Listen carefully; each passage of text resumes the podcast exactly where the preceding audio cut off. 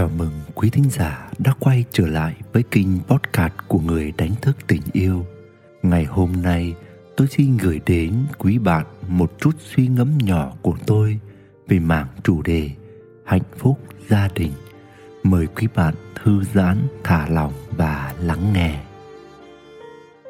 Ly hôn vì chuyện quét nhà.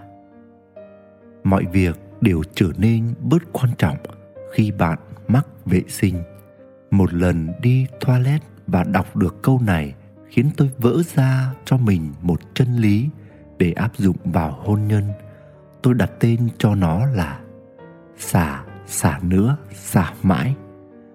Chúng ta kết hôn đôi khi vì ba cái đồng điệu hời hợt bên ngoài như cùng thích mang dép lào, cùng thích ăn cơm cháy, cùng thích một bộ phim, rồi chúng ta tưởng mình hợp nhau dữ lắm cho đến lúc về cùng một nhà, tương tác với nhau trong nhiều việc, chúng ta nhận ra còn rất nhiều điều chúng ta không cùng cách nhìn nhận, không cùng cách phản ứng, không cùng tiếng nói chung, không cùng loại cảm xúc, không cùng thứ ngôn ngữ, thậm chí lắm lúc cùng nói tiếng người mà vẫn không hiểu nhau.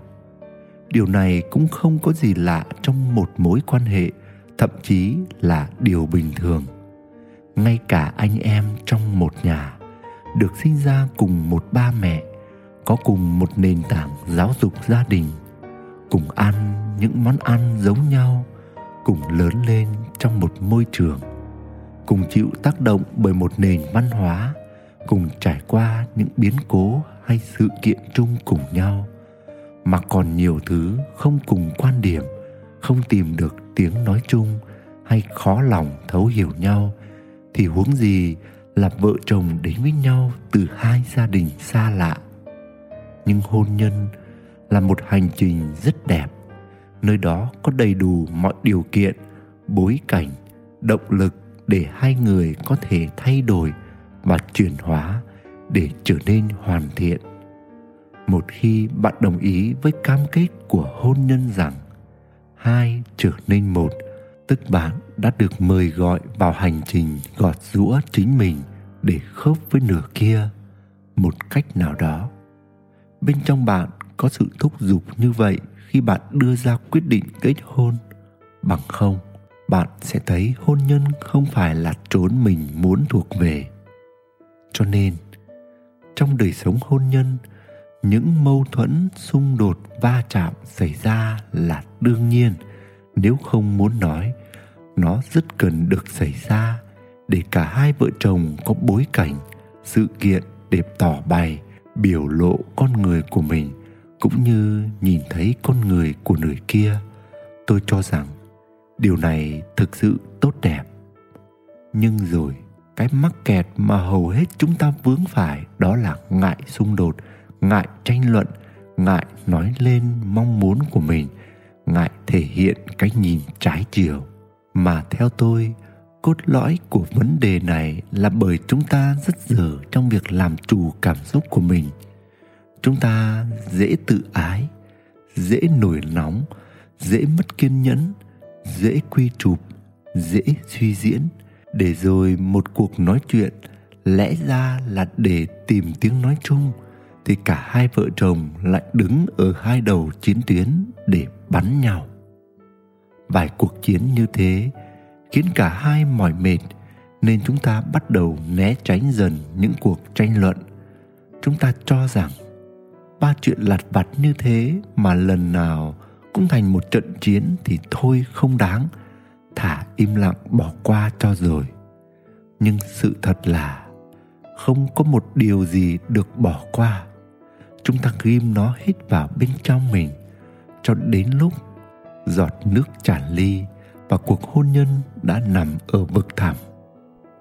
Một anh khách hàng của tôi đã thực sự hoảng loạn khi gọi điện thoại cho tôi bảo rằng, đang yên, đang lành thì bỗng cô ấy đòi ly hôn. Khi tôi hỏi anh rằng, liệu cô ấy có đang gặp phải một khủng hoảng nào không? thì anh một mực bảo, không có nói chuyện một hồi, anh vẫn không giữ được bình tĩnh mà thét lên đầy bức xúc. Chẳng lẽ vì mỗi chuyện anh đi công tác về, thấy nhà cửa bề bộn, anh mệt quá, quăng cái cặp xuống rồi bảo, mỗi chuyện quét canh nhà cho sạch mà em cũng không làm được sao? Vậy mà cô ấy đẩy tới chuyện ly hôn, anh không thể tin nổi. Thật vậy nhiều người không thể tin nổi vì sao cuộc hôn nhân của mình có thể thành ra tan nát như thế này mà không biết rằng, trong khi suốt hành trình hôn nhân, những sự việc dẫu nho nhỏ, nhưng đều để lại những nút thắt về cảm xúc cho cả hai, nhưng họ đều chọn bỏ qua. Chúng ta không để ý rằng mầm mống của những cuộc đổ vỡ, lắm khi đến từ những việc lặt vặt như ai quét nhà, ai rửa bát quên sinh nhật con, chẳng nhớ kỷ niệm ngày cưới, đi toilet xong không đậy bàn cầu lại, bóp tiếp kem đánh răng ở bên trên hay ở dưới. Dẫu toàn những việc không đáng, nhưng một khi nó đã phát sinh sự khó chịu trong mình, chúng ta lại không xả nó đi, hay chuyển hóa nó mà lại cố lướt qua trong hậm hực, tức tối, bực bội đôi khi chúng ta vì lo sợ những việc vặt như thế mà đánh mất bầu không khí gia đình thì không đáng. Chuyện còn con mà làm mất kết nối vợ chồng. Nhưng rồi thay vì chuyển hóa cảm xúc tiêu cực đó, chúng ta kìm nén lại bên trong, tích tiểu thành đại. Ngày qua ngày, tháng qua tháng, năm qua năm và đùng. Mọi thứ nổ tung không thể cứu vãn năng lượng không tự nhiên sinh ra và không tự nhiên mất đi. Thế nên, khi đứng trước một mâu thuẫn hay điều gì còn lấn cấn với nửa kia, chúng ta có hai cách.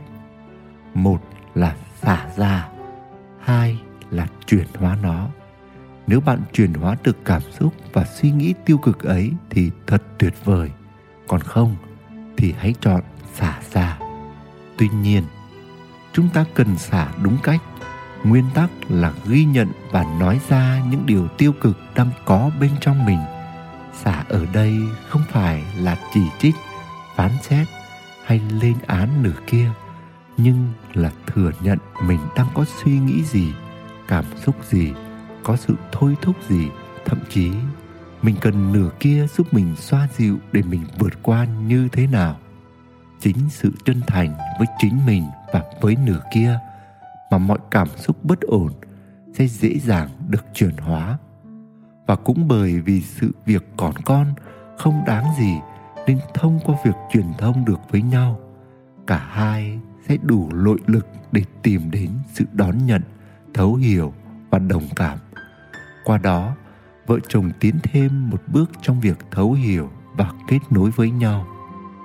Và cứ mỗi lần xả được như thế nội lực của mối quan hệ cũng như của từng người sẽ trở nên mạnh mẽ hơn. Thật vậy, đừng sợ xả, hãy xả xả nữa, xả mãi, miễn xả đúng cách. Đó là cách để vợ chồng sống thật với nhau và hãy bắt đầu từ những việc nhỏ nhất. Nguyễn đức quỳnh, người đánh thức tình yêu quý thính giả đang nghe trên kênh podcast của người đánh thức tình yêu. Hy vọng quý bạn đã có những phút lắng động và bình an. Chúc bạn luôn nhìn thấy ánh sáng phía trước soi rọi cho những nẻo đường mà bạn chọn bước đi. Xin chào và hẹn gặp lại.